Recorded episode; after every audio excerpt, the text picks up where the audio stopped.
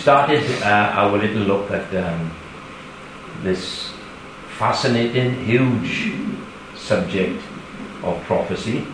And if you remember when we started off a, a couple of weeks ago, I said that at least a quarter of the Bible concerns itself with events that were future to each writer as they put their pen to paper.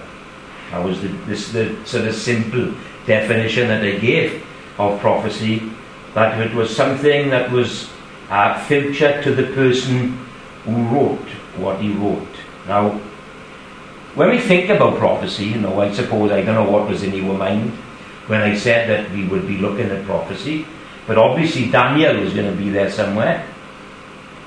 And I would suppose Zechariah was going to be there somewhere. And of course, John, with his great uh, prophetic book at the end of the Bible, he would have been there somewhere, and quite a number of other people uh, would have come in as well. And they are the type of men uh, that we would think about and consult when we think of prophecy.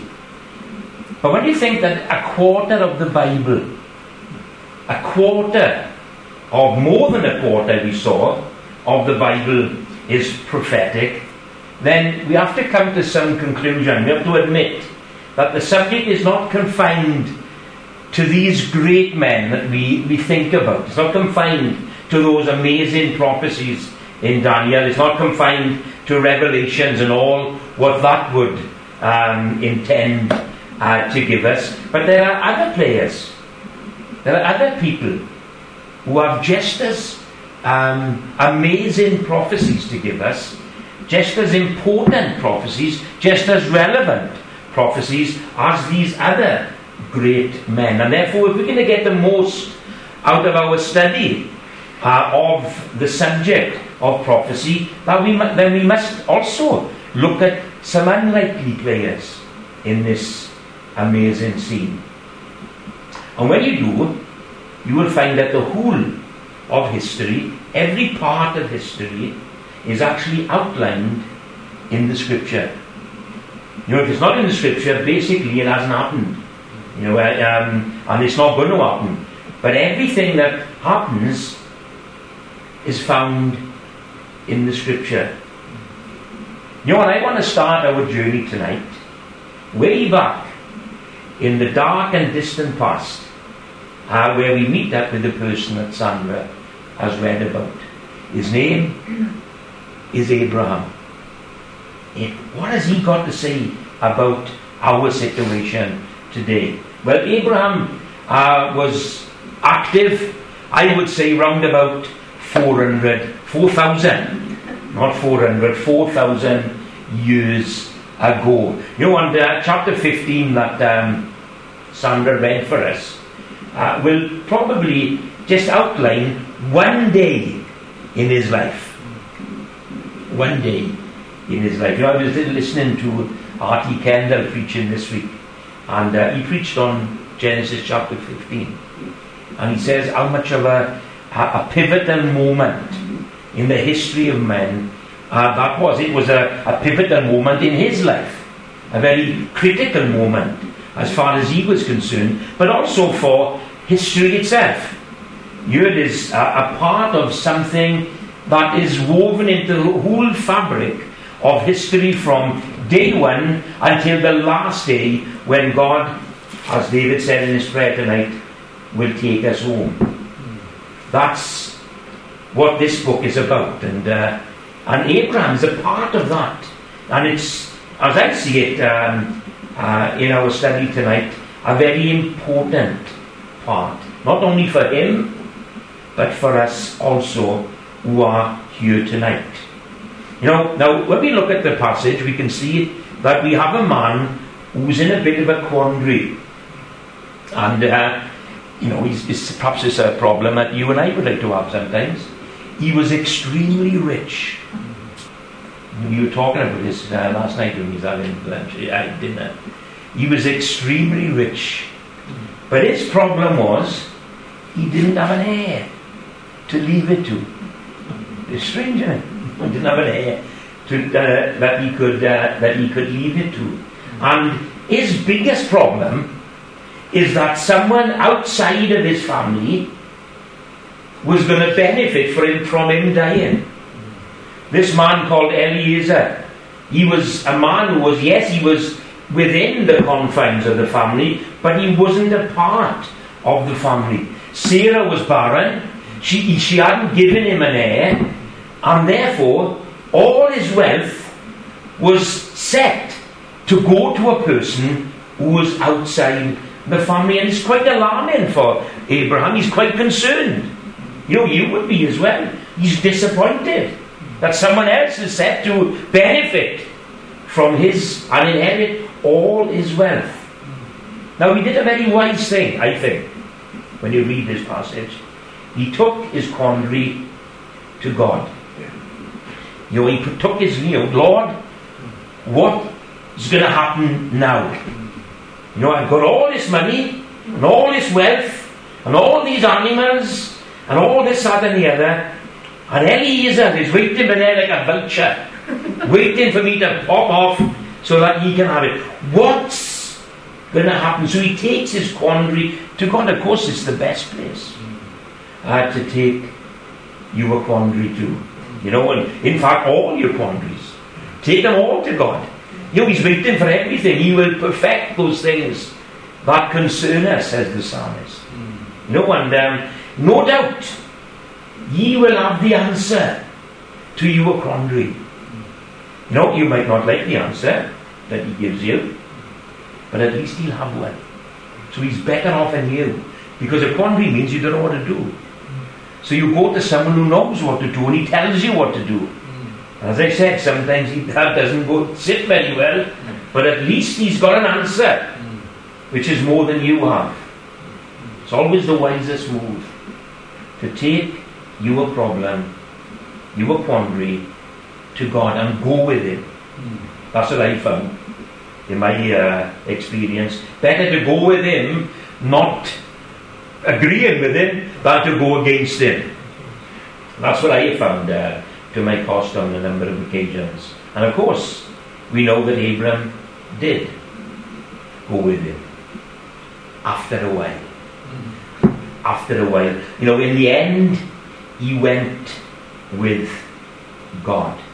Now, Genesis uh, 15 outlines the story of what Abram uh, faced God with this quandary with some amazing results. Because God came up with the answer, an amazing answer. First of all, He promised him a son from his own body. That must have been such a, a thrill and uh, a joy for him to think it's not going to be Eliezer. Stand down, boy. You're not getting anything. I'm going to have a son. That's the first promise that God gave to him. The promise of a son from his own body. But as you read further on, he goes further than that and says that this son will become a very great nation. And in fact, he takes him outside and says, if you can count the stars, then you can count the descendants that will come through your son. That's another amazing thing. You know, because he, you know, some of us, uh, I don't know if we worry or what, uh, but um, you know, especially uh, men who have all daughters, the name dies out, doesn't it? The name dies out. You know, the fact, can you imagine a world without Gregory's? You know, it's difficult to imagine. So all us men are beavering away to get sons on the planet. Right? And some of us succeed when others don't, you know, others don't. You've got to get our name, you know, out there carrying on, perpetuating through history. You know, and Abraham was beginning this amazing promise that his name will grow over the, all the earth. In fact, the promise he had in chapter 12 was that through him all the nations of the world would be blessed. You know, and it's going to be through his son, Isaac, and then through his descendants. You know, and he had one son, Isaac had two sons. And then Jacob sort of lit the bomb and it blew up into, uh, into nothing, uh, nothing he can ever imagine. Abundant as the stars in number. And more than that, there was another promise. and that is a homeland. And I don't know if you noticed, as Sandra was reading, the promise of the homeland. But it was from the Nile to the Euphrates, which hasn't been fulfilled yet. So there's going to be an awful lot of miserable people in the near future when God actually fulfills his promise to Israel that will cover all that. You know, it's going to be some uh, tears shed. They think, you know, they think that uh, Israel are interlopers in the Middle East now. Wait until they own it all. Then we'll see some uh, fur flying. Now that was good news. That was something wonderful. I've taken my quandary to, to the Lord, says Abraham, and he's promised me a son, he's promised a nation from that son, and he's promised a homeland. You know, and Abraham would have rejoiced in that. He didn't know how that was going to work.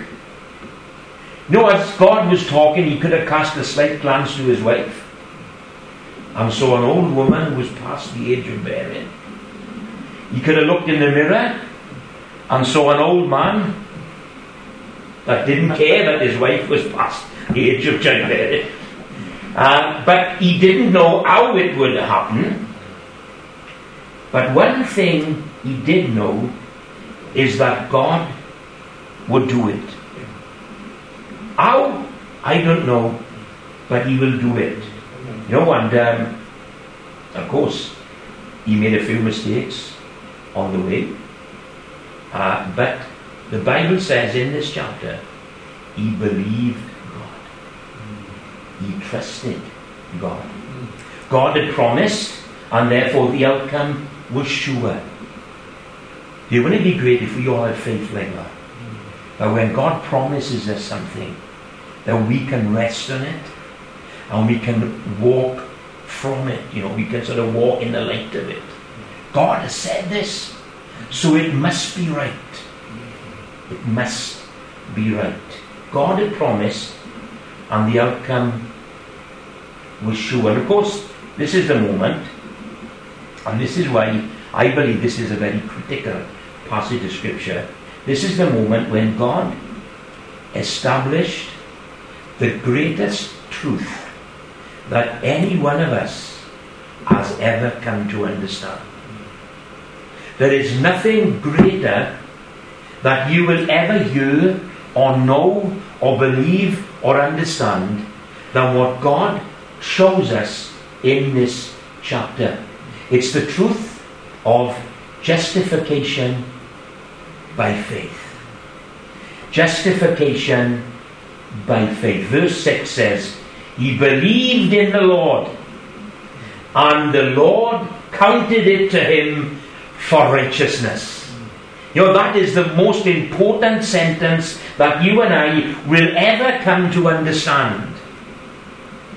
You know, this is the very place that Paul goes to when he begins to print or to pen the words of Galatians that we've heard read tonight.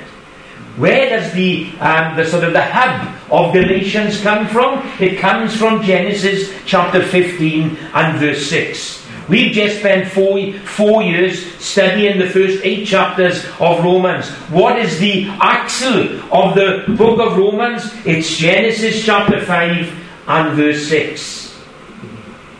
Justified by faith alone, in Christ alone. That's where Paul gets it from. It's not because Abraham was better than us, or that he did so many things, or that he was circumcised. It was that he trusted God. You know, and that's what we've learned over the last four years in the, in the book of Romans. It's not that we are holier than anyone else, or better, or higher up, or more righteous, or more upright, or more charitable, or more loving, or more giving. It's all because we've put our trust in the Lord Jesus Christ. That's, and that alone is what saves us, and sanctifies us, and keeps us, and guarantees us eternal life. Comes from you.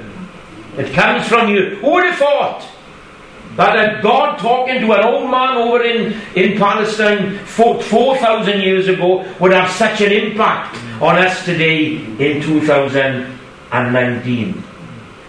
Abraham. Wow. Wow.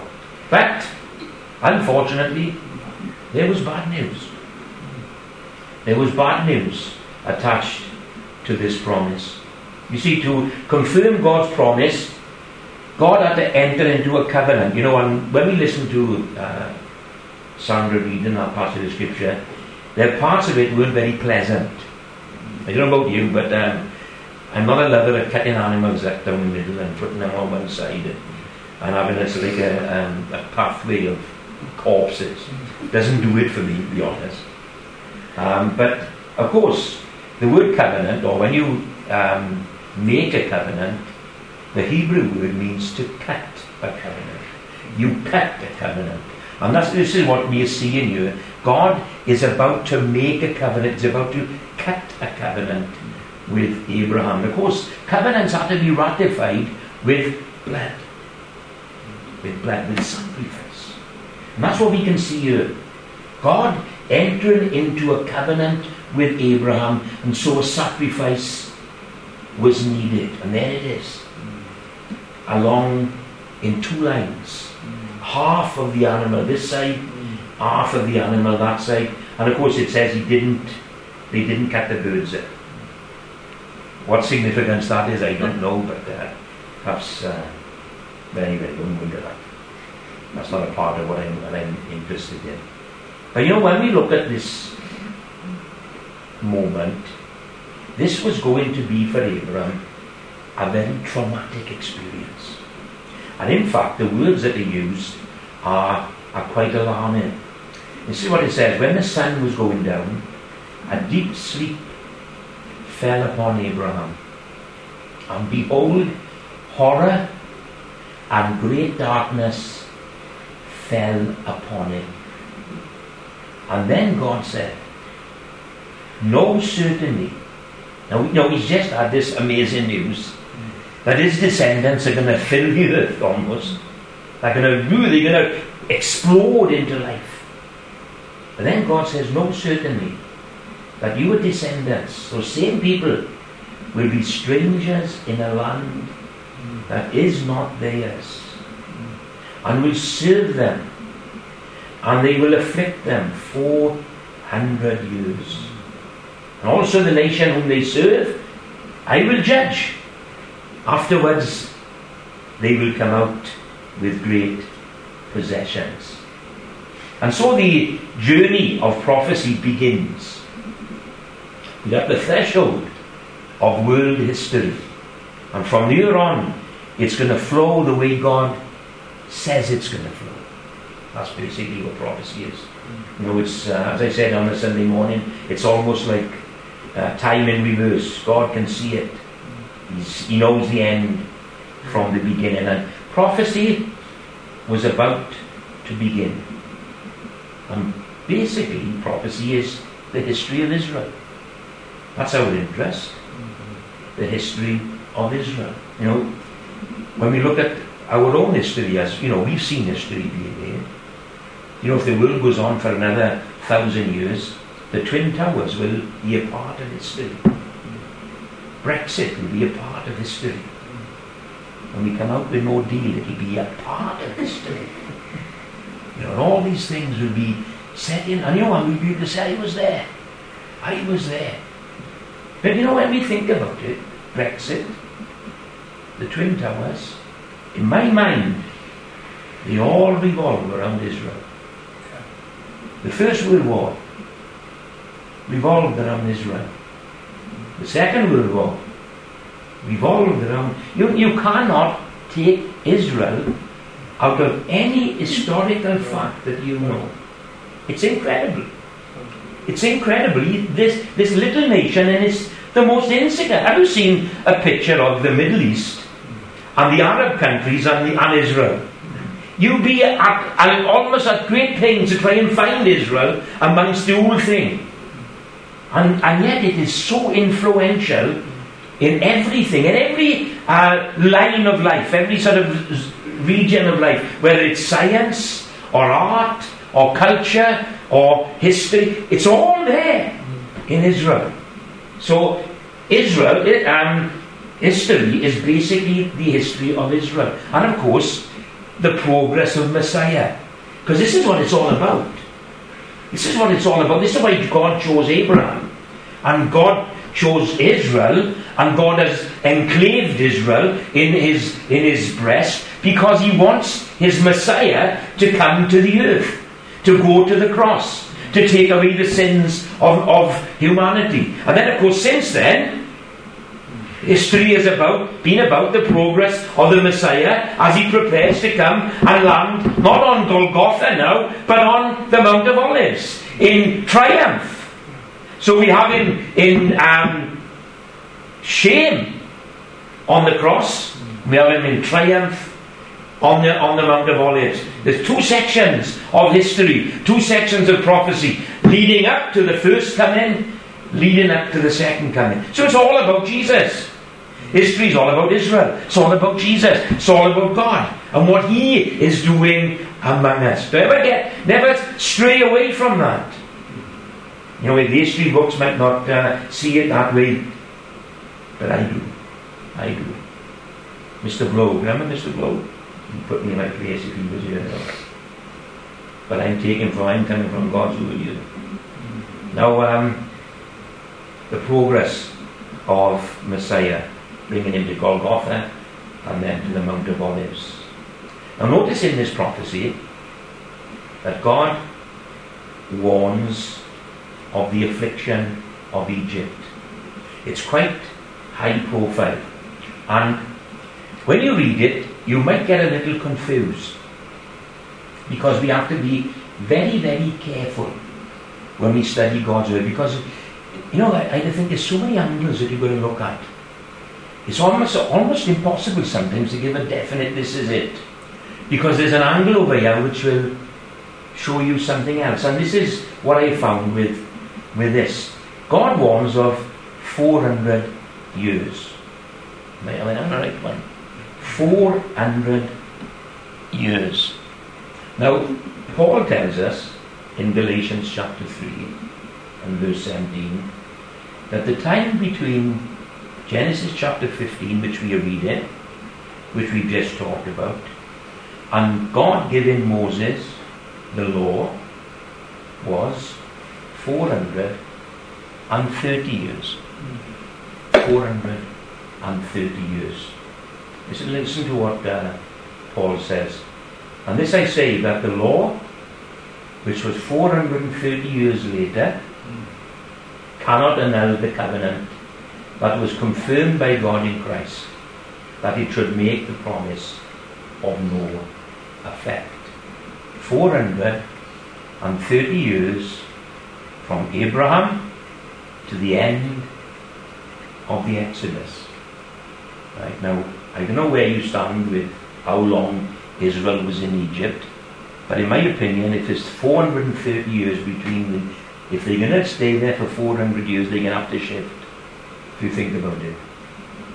So we are looking down through the history from this experience of Abraham, and we are virtually looking at the history of Israel as set out here in God's promise. Now we know that the law was given when Israel left Egypt, and we know that God promised 400 years of affliction. Now, what we're going to try and do tonight is find out or discover when the 400 years of affliction actually started. When did Israel become afflicted?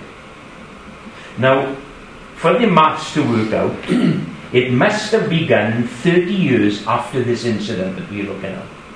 And then after that 30 years, there would be 400 years of affliction and sojourning in a land that wasn't theirs. Obviously, we'll put that in as well. So, it took an awful lot of working out this, uh, but put simply, Abraham was 75, 76 when he had this promise. And he had the promise of the son, and of the nation, and of the land. You know, and um, this promise that things would go wrong as well. And then At 86, he had Ishmael. Ishmael, the child of the flesh. And then, when he was a hundred, he had Isaac, who was, of course, the child of promise.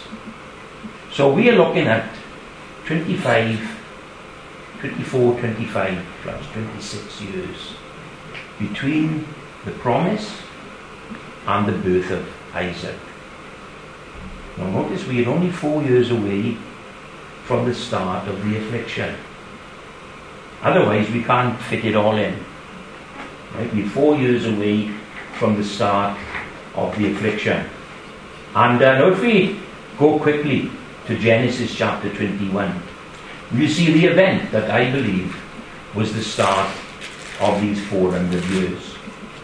And in chapter 21 of Genesis and verse 8, this is what we know the story. And so the child grew, is Isaac, and was weaned. And Abraham made a great feast on the same day that Isaac was weaned. And Sarah saw the son of Hagar, the Egyptian woman, whom he had born to Abraham, scoffing. Listen to it again. So the child grew and was weaned, and Abraham made a great feast on the same day that Isaac was weaned, and Sarah saw the son of Hagar mocking, mocking. Now, isn't it amazing that Sophie read Galatians 4? I don't know why she read it, but I want to read a verse from it tonight. Because Paul in Galatians 4 actually brings up this event that we are looking at as he talks of the Spirit being continually antagonized by the flesh. In fact, Paul is always talking of the spiritual being provoked by the physical. You know, and even Jesus, remember in the in the Garden of, of Gethsemane, he talks of the spirit being willing, but the flesh being weak. There's an antagonism between the spirit and the flesh, or the flesh and the Spirit. And in Galatians chapter 4 and verse 28, Paul says this Now we, brethren, as Isaac was, are children of promise. But as he who was born according to the flesh, then persecuted him who was born according to the Spirit, even so it is now. You know, when you put the, the years together, I don't know what weaned means. Um, you know, uh, I hear stories of of mothers feeding their babies until they're five or six. You know, my, my grandmother, one of the children to bring his, his own stool. that's that's I can't ask folklore, but you know, but they were so big, they used to bring their own stool to, to feed at the animals' breast. So we did, I don't know. But um, isn't it strange that it all comes to fruition at this moment and it is 30 years there or thereabouts. And then that moment to the giving of the law is actually 400 years. So we have our 430 years. And I would say that it was at this point when the spiritual seed become antagonized by the physical seed, that Israel began their time of affliction. They also their time of being sojourners in a land that wasn't their own. They are now 400 years from the promised land, or from the promise of the promised land. Hmm. And for the next 400 years, they will be nomads, they will be driven by enemies. They will be overcome by nations until Moses comes along and sets them free. That's what we're looking at. Because as we progress through Genesis, uh, we come to, or we have Abraham, of course, then of course we have Isaac, then we have Jacob, then we have Joseph. Now this is all within the 400 years And you can imagine how long these uh, sort of time scales are because these people used to live until they were, you know, um, old. just to, you know, just to say the, the word. Um, remember Isaac, is it? Joseph. Joseph, of course, and then Egypt. So we can see that uh, an awful lot of this 400 years has been eaten away by the progress of the children of Abraham. You know, and um, I would say that uh, scholars have, have worked it out that the next 215 years, Egypt was the slave master of Israel. They were there for the 250 years until Moses is sent by God to rescue them or to redeem them from the slavery of Egypt, which is exactly what God says to Abraham. Though the nation that you serve, I will judge. You know, and this is the, the time that they went into servitude to, um, to Egypt. And of course, we know that when Moses came, God judged them with, with ten amazing plagues and then destroyed their army in the Red Sea. You know, and therefore, you know, that uh, can only be described as the fulfillment of God's promise. Now, Exodus chapter 3 says, And if, and I have said, I will bring out, out of the affliction of Egypt to the land of, of the Canaanites. I'll read that again. And I, God, has, have said, I will bring you up out of the affliction of Egypt to the land of the Canaanites, and the Hittites, and the Amorites, and the Perizzites, and the Hivites, and the Jebusites, to a land flowing with milk and honey. Job done! Job done. Or could I say, God's promise to Abraham fulfilled. They're on their way to the promised land. It's only down by there, or up by there. It's only up by there. How long is that going to take? It's only a hundred or so miles. You know, the, the, the Jews on 1967 reached there in a day. With tanks, of course. But they reached there in a day. They chased the Egyptian army back to the Red Sea or to the River Nile and stopped and said, Oh, don't you come in our land again. A day. This promise of God fulfilled. But then, or is it? Or is it? You see, the principle of the flesh attacking the spirit, which started with Ishmael, is set to dog Israel all through its history and is as prevalent today in our lives and in their lives as it ever was.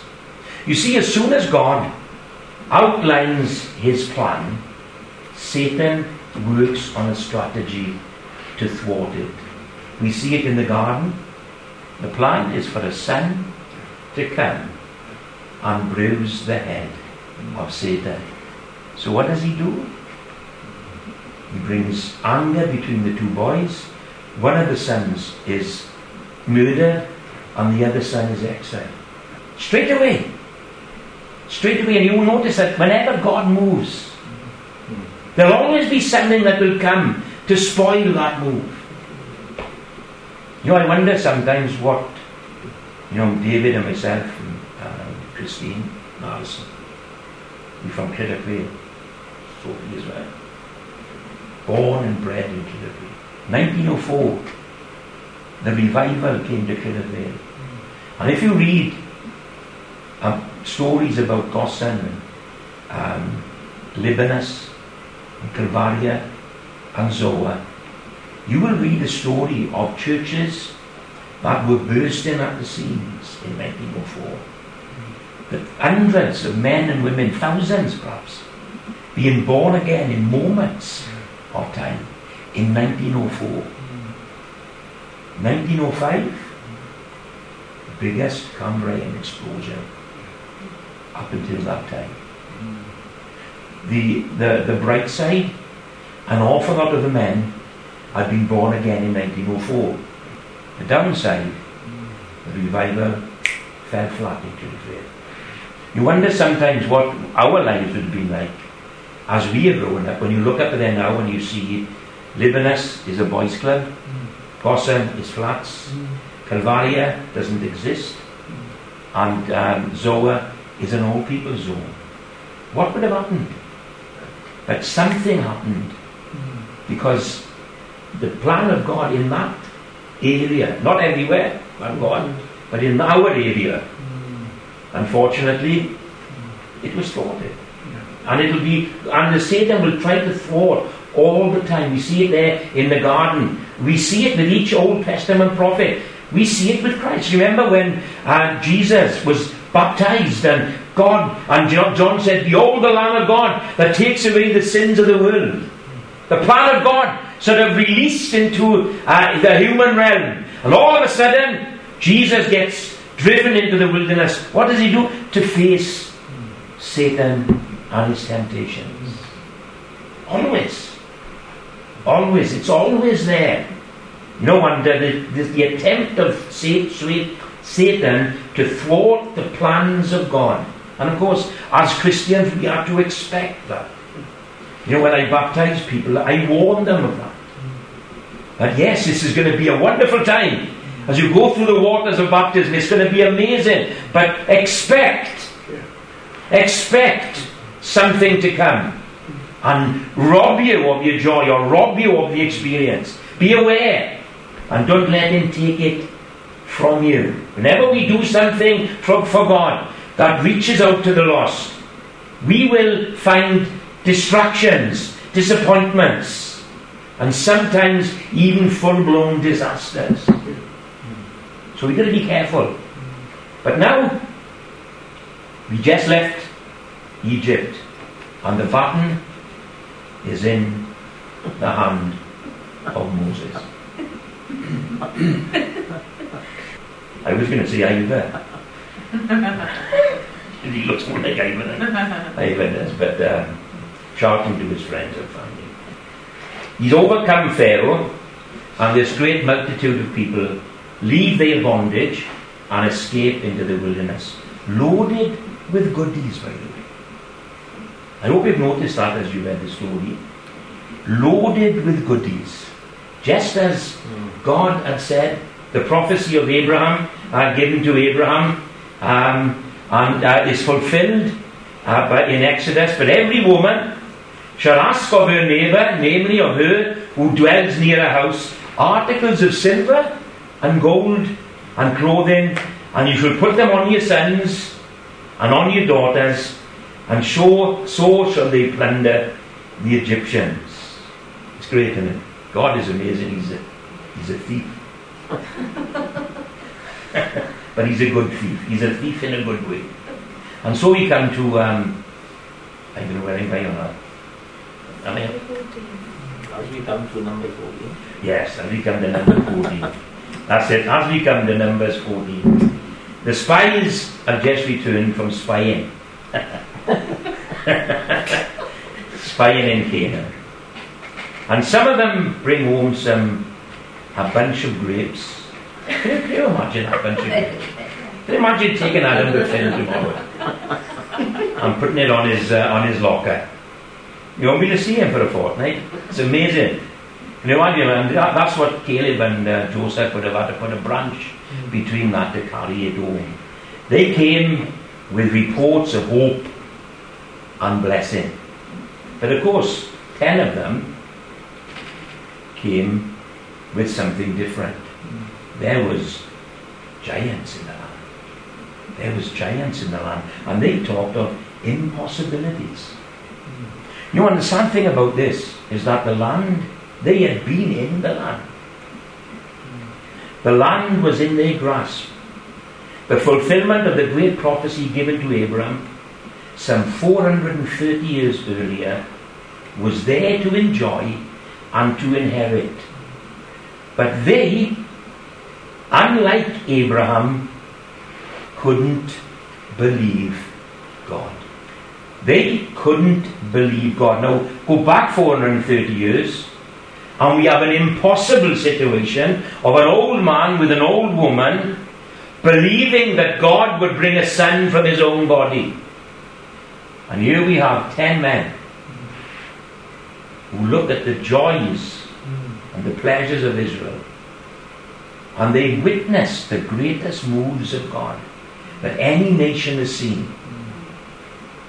And they still can't believe that God is able to bring them into the land that he had promised some 430 years be, uh, before. They couldn't trust God to fulfill his covenant with them. Pray that we would never get to that place. But we wouldn't trust. We, yes, yeah, God has said it, but is it true? Will it really happen? Is it possible? But God has said it, aye, but is it really true? Wouldn't it be awful if we got to that place? Better for us to shut the door and go home. And so we have the beginning of punishment. Punishment. Now we've had we've had four, 400 years now of affliction. We've had a little bit of respite getting from uh, Egypt to Canaan, and now we're going to experience punishment. We haven't had punishment from God before. There's been affliction from people, but now it's going to be punishment from God. And this is the punishment. God speaks to them and says, But as for you, your carcasses shall fall in the wilderness.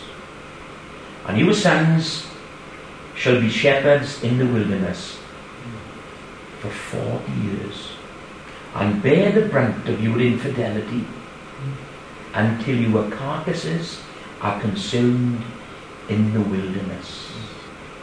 And now, this is where it becomes very significant. According to the number of days in which you spied out the land, which was 40, for each day you shall bear your guilt for one year, 40 years. Thus you shall know my rejection. Now notice the principle. For every day you, you'll be punished for a year. For every day you will be punished for a year. And of course we know that that's exactly what happened. 40 years of wandering, wandering, wandering until every adult that left Egypt, except for two, died in the wilderness. And notice the significance of the punishment.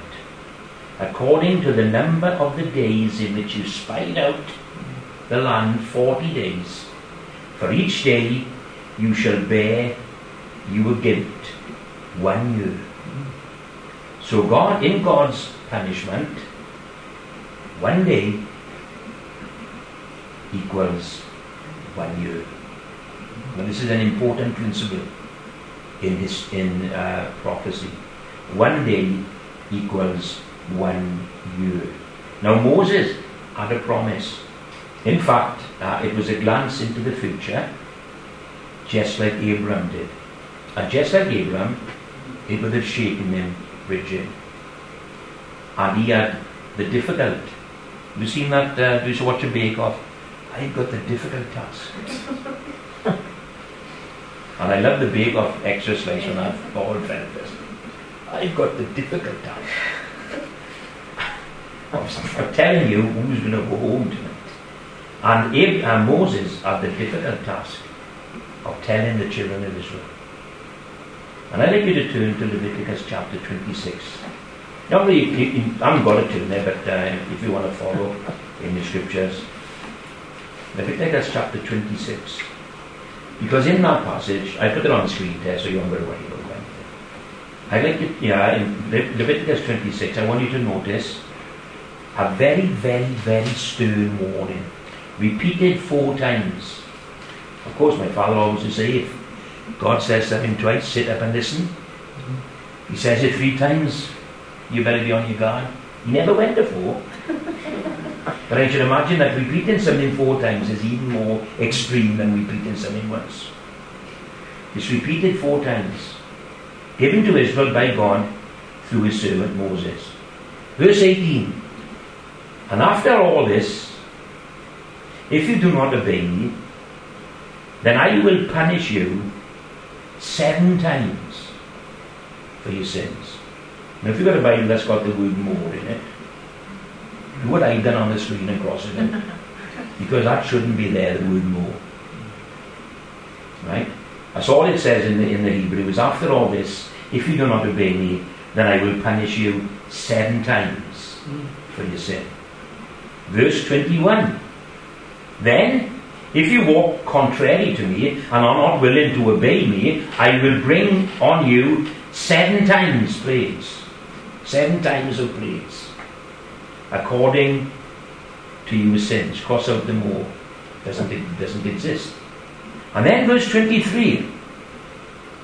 And if by these things you are not reformed by me, but walk contrary to me, then I also will walk contrary to you, and I will punish you seven times for your sins. And then verse 27 And after all this, if you do not obey me, but walk contrary to me, then I also will walk contrary to you in fury. And I, even I, will chastise you seven times for your sins. Get the feeling that God wants seven times to be a sort of uh, implanted in your mind when He comes to this. Seven times. Seven times. Now, at the time when Moses wrote this book, the Jewish year was 360 days. And I think this seven times it means seven years. Seven years. Now, if you remember, I just said that one day equals a year. The punishment of God, one day equals a year. Now, if you've got a calculator and you multiplied 7 by 360, then you will come to 2,520 years of punishment. Right. Now, we've seen in our uh, studies in Emmanuel over the years that God is quite consistent when it comes to punishment. He's got three moves, only three moves God has. three moves. First of all, there's on, what's that? What what come up then?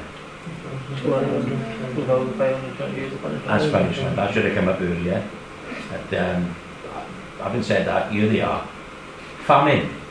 God punishes his people with famine. And we've seen that in the book of Ruth. We see it in the book of uh, jo- Joel. Mm. We see it quite a number of times through the scriptures, and it has been uh, an enduring theme in, uh, in Bible and Biscuits that famine, if, uh, if Israel is in famine, then it's obvious, well, we see it with Elijah as well, it's obvious that they've backslidden and God has withheld the rain. That's what he warns us in Deuteronomy chapter 11. I'm going to send you the rain from heaven, but if you go after other gods, I'll stop it. So famine was a punishment. Uh, that's real punishment. Of course, if you went to the book of Judges, it's uh, invading armies. Remember, every time they went off the rails, God would send an invading army in. The Midianites, the Philistines, and you'll go in and pinch all the food from. That's what Gideon was all about. So we have another way that God punishes his people if they go off the rails. One is by famine, one is by invading armies, but the other one, and most importantly, I suppose, is expulsion from the land. And Joshua chapter 23 says this When you have transgressed the covenant of the Lord our God, which he commanded you, and have gone and served other gods, and bowed down to them, then the anger of the Lord will burn against you, and you shall perish quickly from the good land which he has given you. You see, God warns Israel. Everything that has come on Israel is their own fault. He, God has warned them continually about being faithful to Him. We've sang tonight that God is faithful to us. And He never isn't anything else but faithful to us. But what He's looking for is us to be faithful to Him. And Israel, if they had been faithful to Him, would have had a blessed time. But they didn't. And they suffered famines, and they suffered invading armies, but they suffered expulsion from the land. Now, I talked last time about the fact that after many years, Israel in 1948 returned to the land that they had been evicted from because of the judgment of God. You know, I talked a few weeks ago about this guy. Do any of you know him? His name is Lord Balfour. Lord Balfour. He was uh, in the British government in the First World War. As I said earlier, that even the First World War is about Israel. And here he is, declaring that Israel would have their own land. It was an amazing moment for the Jews. That, that Israel, that the British government had declared that Israel or Palestine would become a land for Israel. Nebuchadnezzar. There he is, Nebuchadnezzar. Now he, um, I don't know. I don't think Nebuchadnezzar should have come up there, to be honest. I think I leave I leave him for a minute, we get him out of the way. you know, um, I, I got number here in 1917. This man got up and developed a land in the Middle East for the returning Jews from exile, which of course we will soon see happened in 1948 when Israel was reborn in a day. So Israel are in the land for the first time. Since when? Since when? When was Israel in the land last?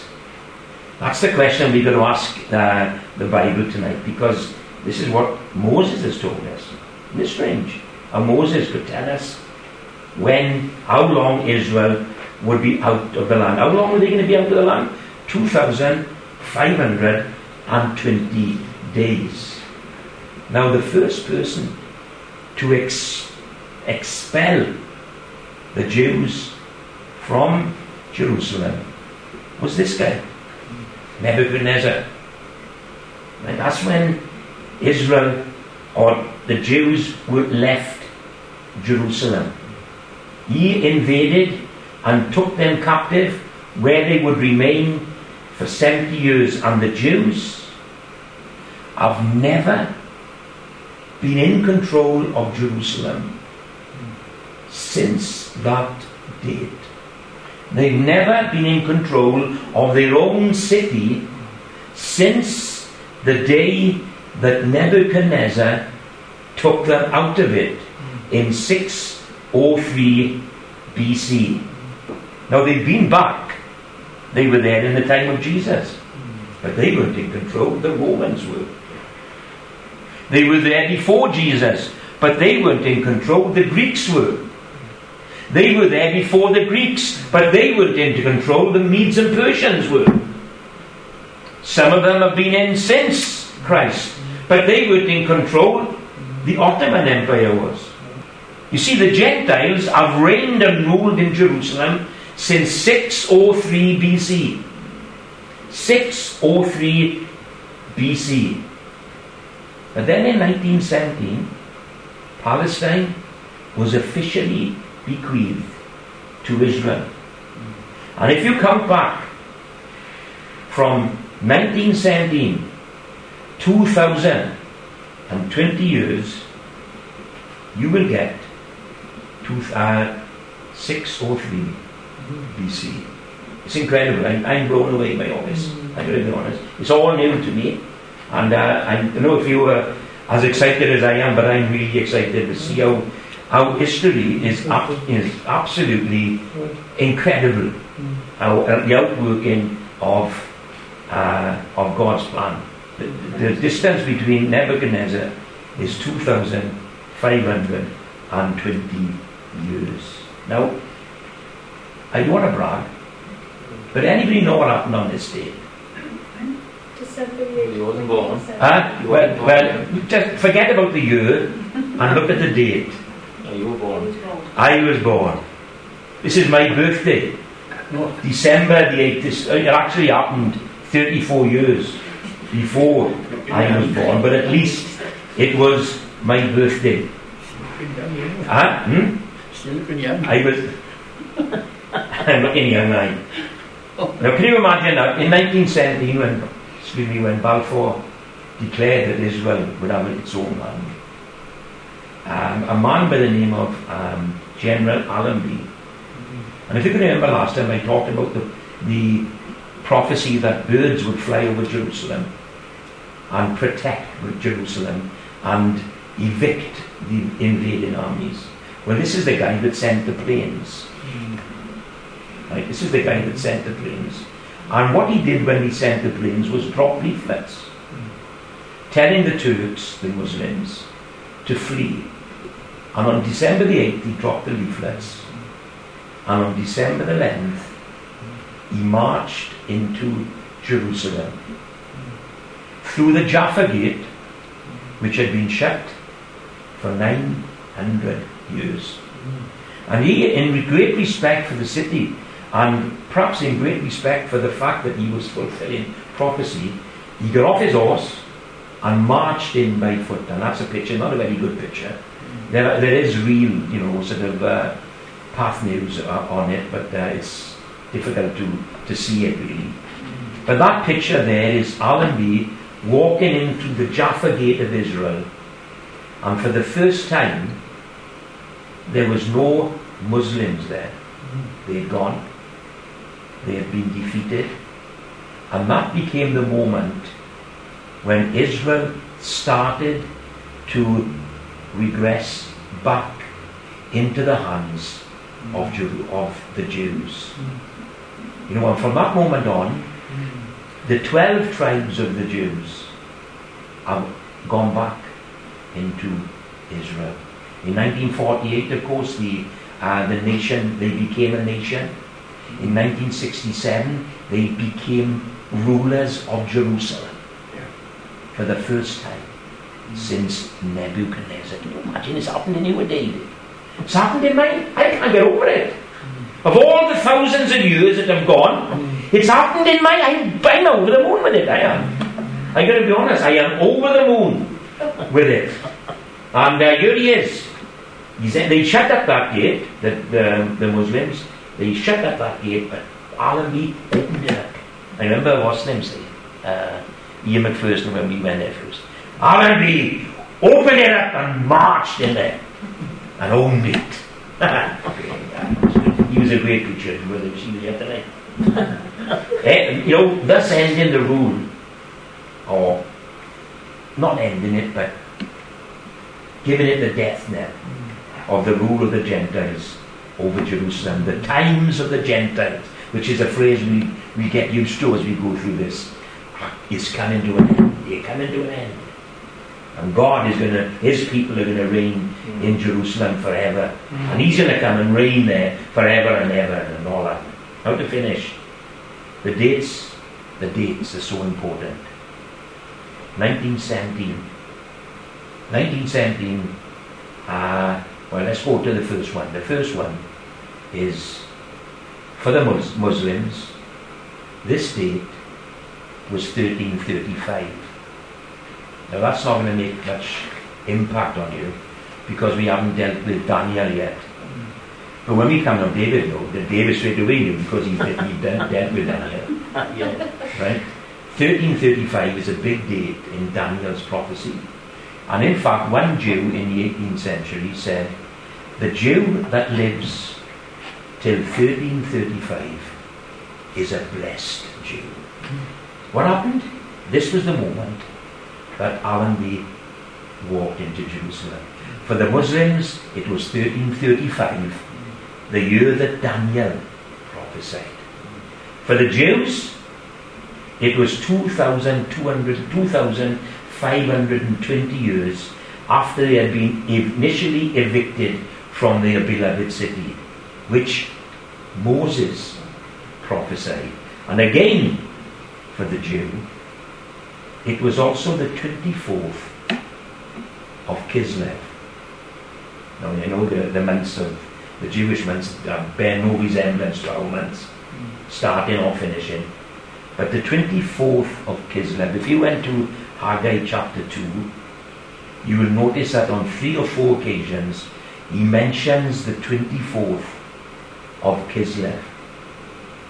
And on, which of course is the feast of Hanukkah. Now, why is it the feast of Hanukkah? Because in 167 BC, on the 24th of Kislev, um, the Maccabees in, uh, destroyed the Greek Antiochus Epiphanes and cleansed the temple. You know, 24th of Kislev is a very important date for the Jews and for Christians alike. And as I said, they made that the feast of Hanukkah. And then, on the 24th of Kislev, 1917, Jerusalem began to revert back to them. It's incredible.